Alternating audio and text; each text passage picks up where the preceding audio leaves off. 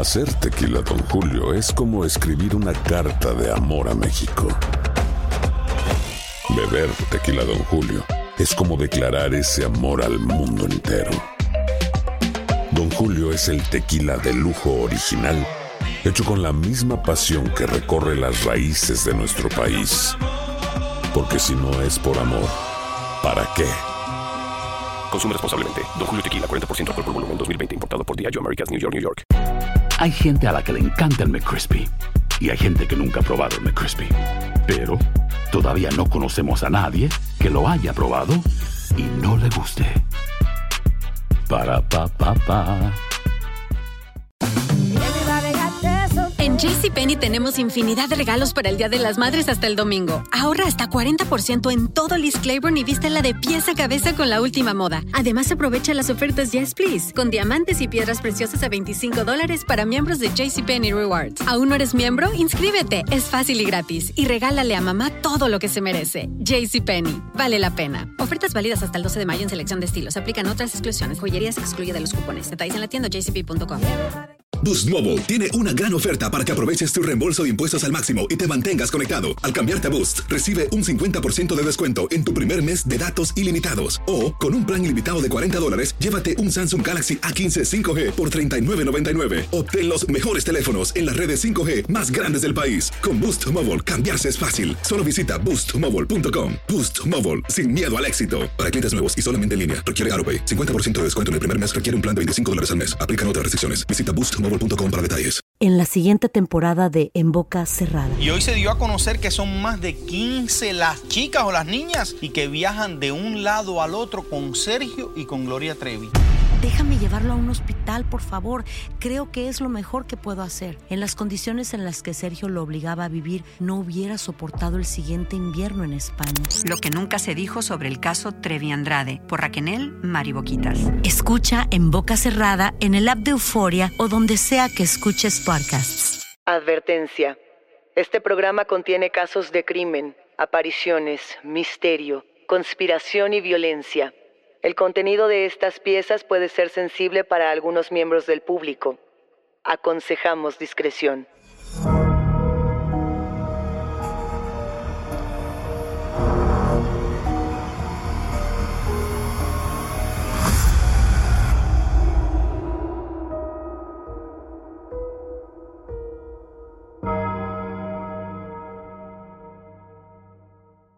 Saludos enigmáticos, bienvenidas, bienvenidos de vuelta a nuestros testimoniales enigmáticos. Este episodio trata absolutamente de ustedes, de sus historias y de aquello que quizá no se atrevían a contar en otro sitio. No se olviden de seguirnos en nuestras redes sociales y también de que pueden ponerse en contacto con nosotros para contarnos su historia a través de Instagram, Facebook o enviando un correo a enigmas.univision.net. Recuerden que pueden escucharnos a través del app de Euforia, en la página de YouTube de Euforia Podcast o donde sea que escuchen sus podcasts. Y no se olviden de suscribirse o seguir el show para que no se pierdan ni un suspiro. Cuando tenemos episodios testimoniales en Enigmas sin resolver, nos ponemos muy, muy emocionadas porque justamente son las historias que ustedes nos mandan para construir este podcast. Y en este caso, Daniel, se pone bueno porque vamos a estar hablando de brujería, de objetos malditos, pero también de entidades desconocidas. Yo creo que yo resumiría este episodio a los ritos paranormales, porque todo parte de eso. Vamos a estar hablando, como lo dices, de brujería, pero también de otra clase de ceremonias que están relacionadas con lo espiritual. Y no sé, Luisa, pero a mí este es un episodio que me emociona bastante porque creo que los ritos paranormales son una categoría que no habíamos explorado anteriormente y que tienen muchísimo potencial y muchísimo material para poder hablar de esto, para poder analizar distintas prácticas y distintas ceremonias. Y justamente eso es lo que vamos a estar haciendo en este episodio, que yo creo que es muy completo y por eso mismo me atrevería a decir que lo definiría en esas dos palabras, ritos paranormales. Y tenemos tres testimonios están bastante interesantes. Por un lado, tenemos una historia sobre una figurilla de porcelana que llora, pero que esto desencadena muchas cosas escalofriantes. Y por otro lado, una visita sombría, pero bastante emotiva. Y tenemos finalmente un testimonio que viene desde Cuba para hablarnos sobre lo que pasa en la oscuridad. ¿Qué te parece si empezamos a escuchar el testimonio de Marcela? Hola, mi nombre es Marcela y mi historia es, bueno, primero contexto, ¿no? Este, mm, mi abuela era una mujer que pues hacía brujería, o sea, abiertamente. Todo el mundo sabía que pues hacía brujería, hacía limpias, pero pues también hacía cosas un poquito más turbias de sacrificios y esas cosas. Entonces, este, pero pues mi abuela no quería mucho a mi mamá. Era mi abuela paterna.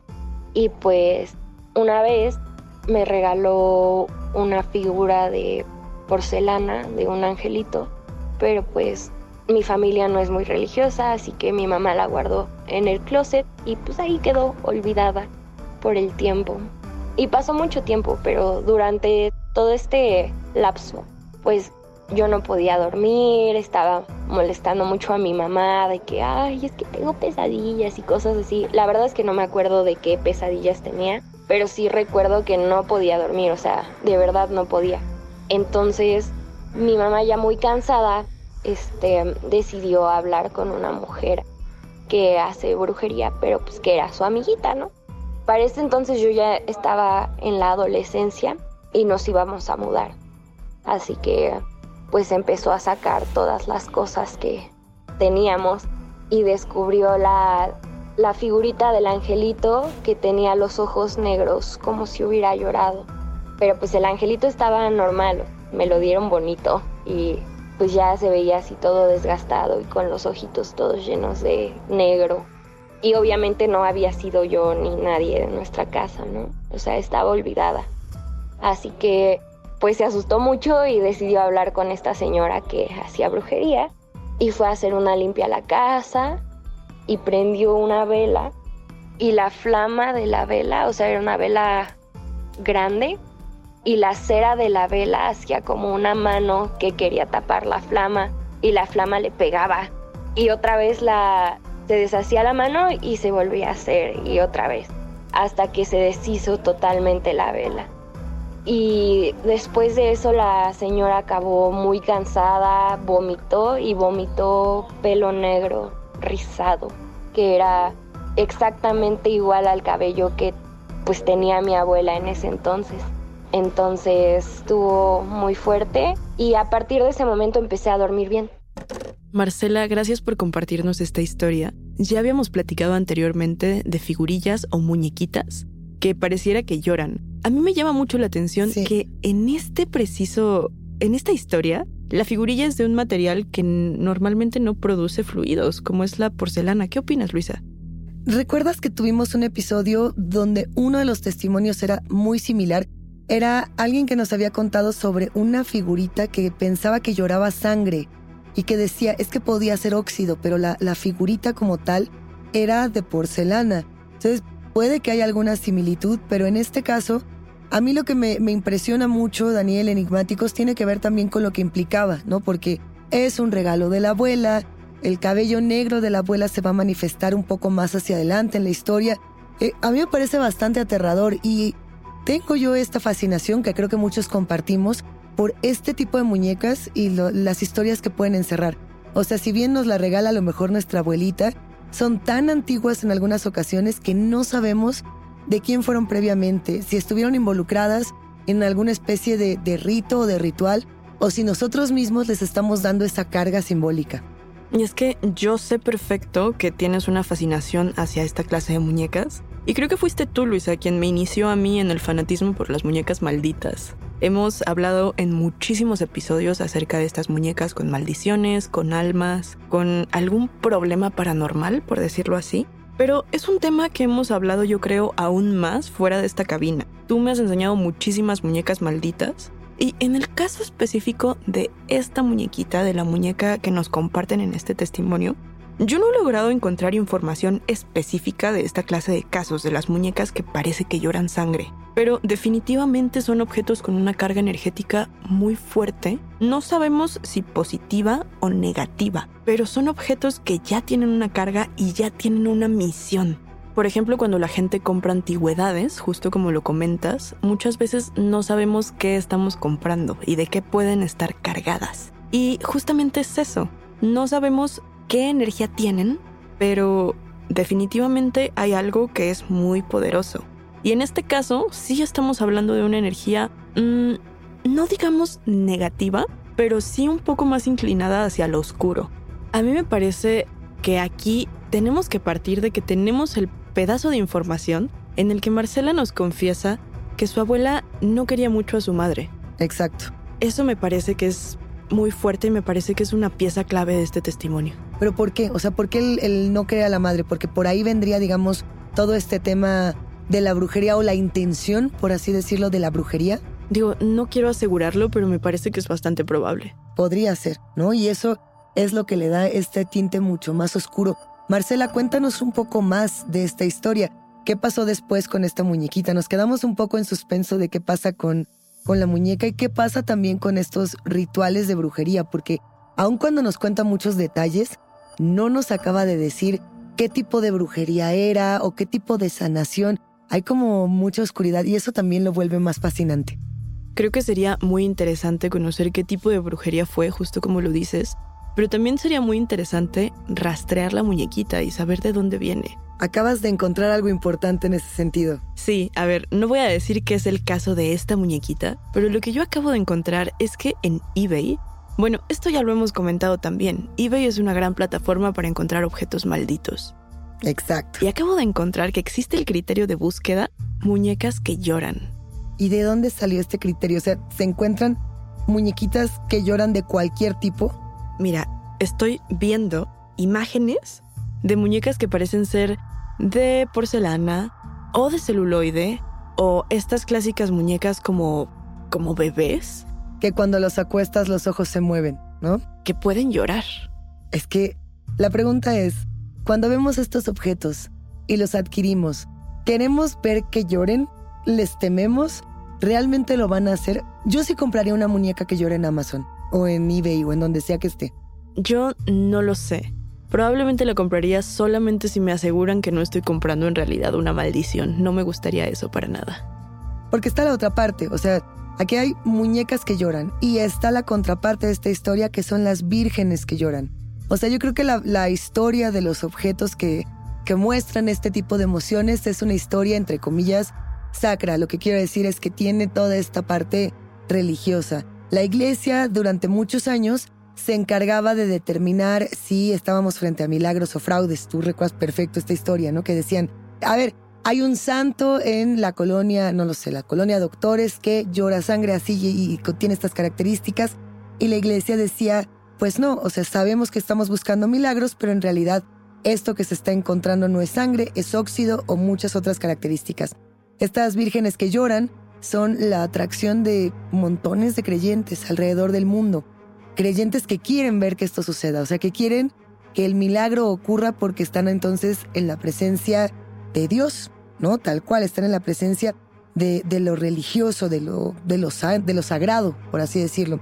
Hay ejemplos muchísimos de este tipo de vírgenes y yo pienso que la contraparte, no quiero decir demoníaca, porque no sé si es demoníaco, pero la contraparte a lo, a lo sagrado sería lo profano y en ese sentido una muñequita en tu casa que llora es, es el acto de profanar este tipo de objetos. Y no nos vayamos tan lejos, no son solo las vírgenes. También tenemos, por ejemplo, aquí en México, en el estado de Puebla, hay un santo que es muy curioso, no sé si tú lo conoces, Luisa, se le conoce como el niño cieguito. Sí. Y es tal cual una imagen del niño Dios, sin ojos y con lágrimas de sangre. Realmente yo no sé las personas que le rezan este santo para qué se le reza, pero me parece una de las imágenes más fuertes que tiene el arte sacro mexicano. En distintas ciudades de México e inclusive en algunas zonas de Latinoamérica hay templos del niño cieguito. Y se supone que cada 10 de agosto se celebra a este pequeño santo porque no tiene ojos porque va a curar las enfermedades de otros niños y de otras personas, las enfermedades visuales, como ellos, las personas que son débiles visuales o que tienen glaucoma, van con el niño cieguito a que los cure. Eso es lo que se dice. Es muy interesante cómo hay muchísimos simbolismos en esta clase de imágenes. Pero para seguir hablando de estos ritos paranormales tenemos una historia más. Esta es la historia de Michelle.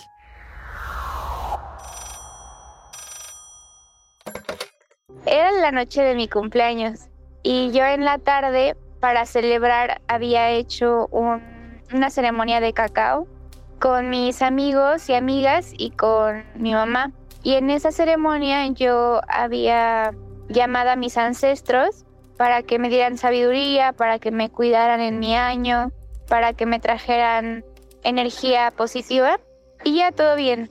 Entonces estábamos así y ya en la noche se, bueno, se van todos y en la noche yo pues me voy a dormir normal, despierto y me voy al baño y cuando en mi casa hay un pasillo muy largo cuando salgo de mi cuarto.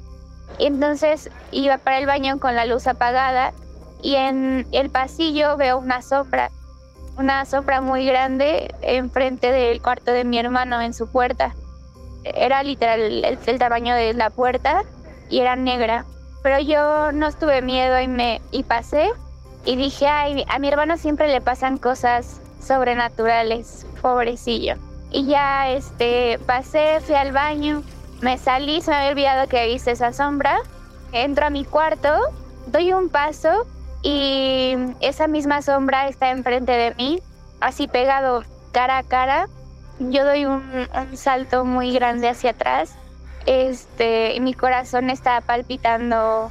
Y ya después de eso pasé sobre la sombra porque tenía mucho sueño, pasé a través de la sombra y me fui a dormir. Y en la mañana recordé y me espanté. Yo tengo la teoría de que era el espíritu de mi abuelo que vino a visitarme esa noche porque mi abuelo era muy unido con mi hermano. Y cuando yo vi la sombra, no sentí miedo, más bien sentí como si la sombra estuviera vigilando a mi hermano. Y justo cuando pasé sobre, sobre la sombra, a través de la sombra, no sentí nada, nada malo. Entonces yo creo que fue mi abuelo que me fue a visitar. Hacer tequila, don Julio, es como escribir una carta de amor a México. Beber tequila, don Julio, es como declarar ese amor al mundo entero. Don Julio es el tequila de lujo original, hecho con la misma pasión que recorre las raíces de nuestro país. Porque si no es por amor, ¿para qué? Consume responsablemente. Don Julio Tequila, 40% alcohol por volumen, 2020. Importado por Diageo Americas, New York, New York. Si no sabes que el Spicy McCrispy tiene Spicy Pepper Sauce en el pan de arriba y en el pan de abajo, ¿qué sabes tú de la vida? Para, pa, pa, pa.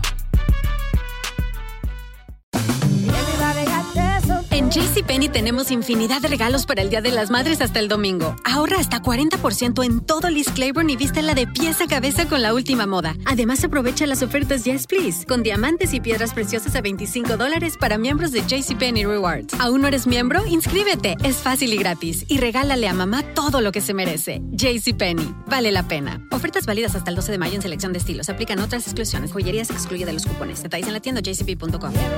Boost Mobile tiene una gran oferta para que aproveches tu reembolso de impuestos al máximo y te mantengas conectado. Al cambiarte a Boost, recibe un 50% de descuento en tu primer mes de datos ilimitados. O, con un plan ilimitado de 40 dólares, llévate un Samsung Galaxy A15 5G por $39.99. Obtén los mejores teléfonos en las redes 5G más grandes del país. Con Boost Mobile, cambiarse es fácil. Solo visita boostmobile.com. Boost Mobile, sin miedo al éxito. Para clientes nuevos y solamente en línea, requiere AroPay. 50% de descuento en el primer mes requiere un plan de 25 dólares al mes. Aplican otras restricciones. Visita boostmobile.com para detalles. ¿Tienes miedo? Estás escuchando Enigmas sin resolver. Muchas gracias Michelle por compartirnos esto. Bueno, para empezar, las ceremonias de cacao son muy poderosas. Tenemos que regresarnos a la cosmología maya para poder entender esto. Y es que se creía que el espíritu del cacao era uno de los espíritus más poderosos que existían en el reino de la naturaleza. Que le llamaban el cucú, ¿no? Al espíritu del cacao. De hecho, de ahí viene la palabra como la conocemos, ¿no? Cacao del cucú. Y esto significaba, según yo, sagrado sobre lo sagrado. La bebida de los dioses en los tiempos mayas era el cacao, justamente. De ahí salió toda esta tradición de decir que el chocolate como tal viene de México, que en Francia siempre dicen, no, no es así, el chocolate es francés y hay un debate muy interesante. Pero regresando al tema religioso, a las ceremonias, esta es una ceremonia donde se rinde tributo no solamente al cacao, sino al espíritu, ¿no? A la persona que está realizando esta propia ceremonia y un poco también a los ancestros, ¿no? Entonces creo que todo está conectado. Justamente, y es que por un lado, tenemos este espíritu que supuestamente es uno de los espíritus más poderosos a los que se les puede invocar. Y por el otro lado tenemos esta parte en la que Michelle nos cuenta que le pidió sabiduría a sus ancestros. Sanación emocional, sanación física, todo tipo, digamos, de, de purga al, al espíritu cuando yo, yo imagino, ¿eh? y me gustaría que platicáramos con sanadores sobre este tema. Sería muy interesante invitarlos a un episodio de Enigmas sin resolver. La parte donde decimos, bueno, cuando tengo que, mejorar mi espíritu o, o sacar todo lo que tengo, estoy purgando. Y dentro de toda esa purga habrá sombras, como también habrá reflejos de nuestro pasado. ¿no? Purgar también significa de una u otra manera recordar para soltar. Y en ese tránsito, evidentemente, nos encontramos con esas figuras que más significan para nosotras, ¿no? Como puede ser nuestra abuela, nuestro abuelo, nuestros padres, no lo sé, dependiendo de cuáles sean aquellos antecesores que se han ido y que regresan para protegernos. Otra cosa que me parece muy linda de esta historia es que, como ya lo hemos comentado muchísimas veces, las sombras, los espíritus sombra, están asociados a algo malo. Y una vez más nos encontramos con una sombra que está asociada más bien al cuidado, a la protección, a una visita tierna, por decirlo de alguna forma. ¿Tú qué piensas de esto? Pues pienso que si yo quisiera que me visitara una entidad de mi pasado, querría que fuera buena. Ah, querría que fuera algún familiar y definitivamente no querría que fuera dentro de una experiencia de sanación alguno de mis demonios, porque yo estoy segura, totalmente segura de que todas y todos tenemos algún arrepentimiento o algo que de alguna manera nos persigue, que no estoy diciendo que sea el diablo, el espíritu maligno, no, pero la representación de a veces de esas culpas o de esos remordimientos se puede expresar en visiones que no son tan, tan agradables. Yo preferiría que me visitara mi abuelo, a que me visitara un ente, una sombra que tuviera una intención oscura. No lo sé. A mí me parece muy tierno de esta historia que Michelle hayas decidido acercarte a ella desde un lugar en el que tú elegiste pensar que se trataba de tu abuelo, que venía a visitarte, a darte esta sabiduría que tú habías pedido en el ritual, y no desde un lugar de miedo. Creo que esto es lo más rescatable de este testimonio, pero antes de cerrar este episodio, tenemos una historia más. Así es, tenemos el testimonio de Elianis. ¿Quieres escucharlo? Vamos a escucharlo.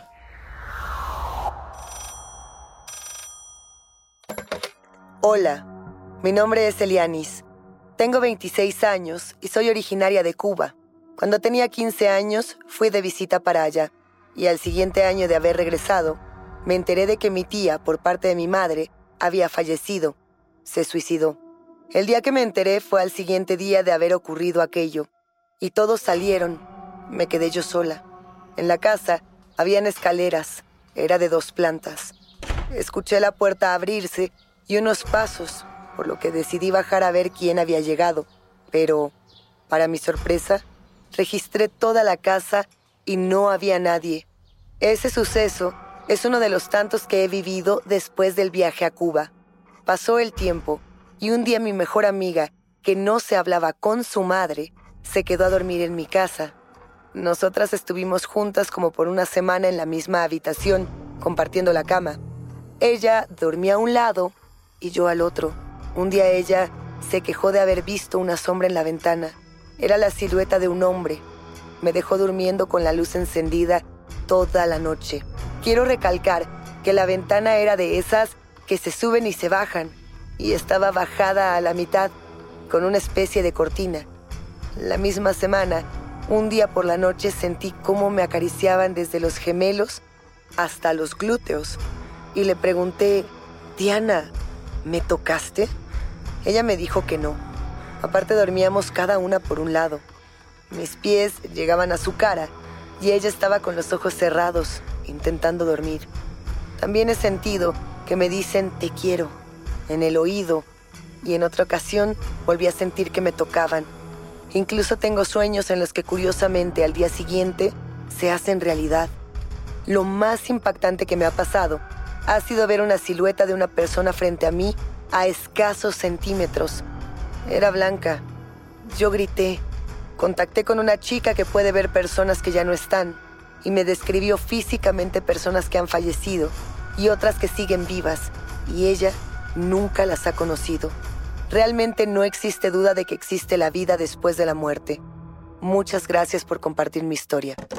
Elianis, creo que esta es una historia muy completa porque aquí ya estamos hablando de una inclinación hacia lo sobrenatural, de que tienes esta clase de sensibilidad en la que puedes estar en constante contacto con todo esto. Yo encontré tres elementos que me llamaron mucho la atención. El primero es que la historia viene desde Cuba y parte de que su tía se quita la vida, ¿no? Y creo que ese es un punto importante porque ella hace este viaje y cuando regresa cosas muy extrañas empiezan a suceder. Yo desde ahí lo conectaría con lo ritual porque sabemos que Cuba es una nación muy rica en, temas religiosos, en temas culturales, en temas artísticos y que justamente muchas de las personas que viven en este país hablan de este tipo de experiencias paranormales que ocurren en rituales y que de una u otra manera se conectan incluso con los viajantes. A mí eso me gusta mucho, pensar que no es que se haya traído o un espíritu o un ritual o algo religioso, sino el conectarse con, con esa experiencia. Eso por un lado. Pero luego la otra parte ritual es cuando ella va con, con esta persona que no conoce a su familia, que no conoce a sus amigos y le empieza a describir a sus familiares muertos. ¿no? Yo creo que ahí es donde decimos, bueno, ¿qué pasa? O sea, ¿quién tiene esta, esta habilidad? Ahora bien, ¿es un tema de medium o es un tema de invocación? Ese, ese también es el dilema. Realmente creo que no tenemos forma de saberlo.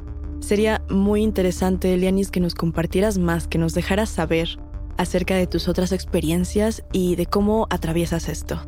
Porque, por ejemplo, así como podría ser un fantasma, que podría ser inclusive la expresión, no sé, espiritual de su tía, ese es un lado, pero también podría ser una entidad de lo religioso cubano, ¿no? Y no necesariamente me estoy refiriendo a la santería. Hay mucha riqueza, insisto, cultural allá y, y esta, esta entidad lo que nos dice Lianis es que le toca la pierna y que inclusive le toca los glúteos. O sea, podría ser inclusive un espíritu juguetón o chocarrero de los que hemos hablado en algunas ocasiones. No sé, a mí me parece más una especie de cariño si luego conectamos con que Lianis también ha escuchado que le dicen te quiero. Pero si te dicen te quiero y, luego te tocan de, maneras extrañas durante la noche, a mí esto me, me asustaría claro que habría que esperar a ver de dónde viene, ¿no? A lo mejor ahí quizá yo sí tendría un ritual o algo para tratar de entender qué es lo que me traje conmigo desde otro país. Enigmáticos, si ustedes tienen experiencias en las que han interactuado con espíritus a través del tacto o a través de otros rituales, compártanlas con nosotros para seguir escuchando y también para seguir analizando esta clase de experiencias paranormales. Nosotras estaremos siempre atentas para recibir estas experiencias. Muchísimas gracias, Daniel. Muchísimas gracias a ti, Luisa. Hasta aquí llegamos con los testimonios. La invitación queda abierta para ustedes, quienes construyen este podcast, a que nos compartan sus voces en enigmas.univision.net y en nuestras redes sociales. No se olviden de seguirnos ahí mismo. Recuerden que pueden escucharnos en la app de Euforia la página de YouTube de Euforia Podcast o en donde sea que escuchen podcast. Denle follow o suscríbanse al show en donde sea que nos escuchen y así no se pierden ni un momento de enigma sin resolver. Yo soy Luisa Iglesias. Y yo soy Daniel Duarte. Y nos escuchamos en el próximo episodio.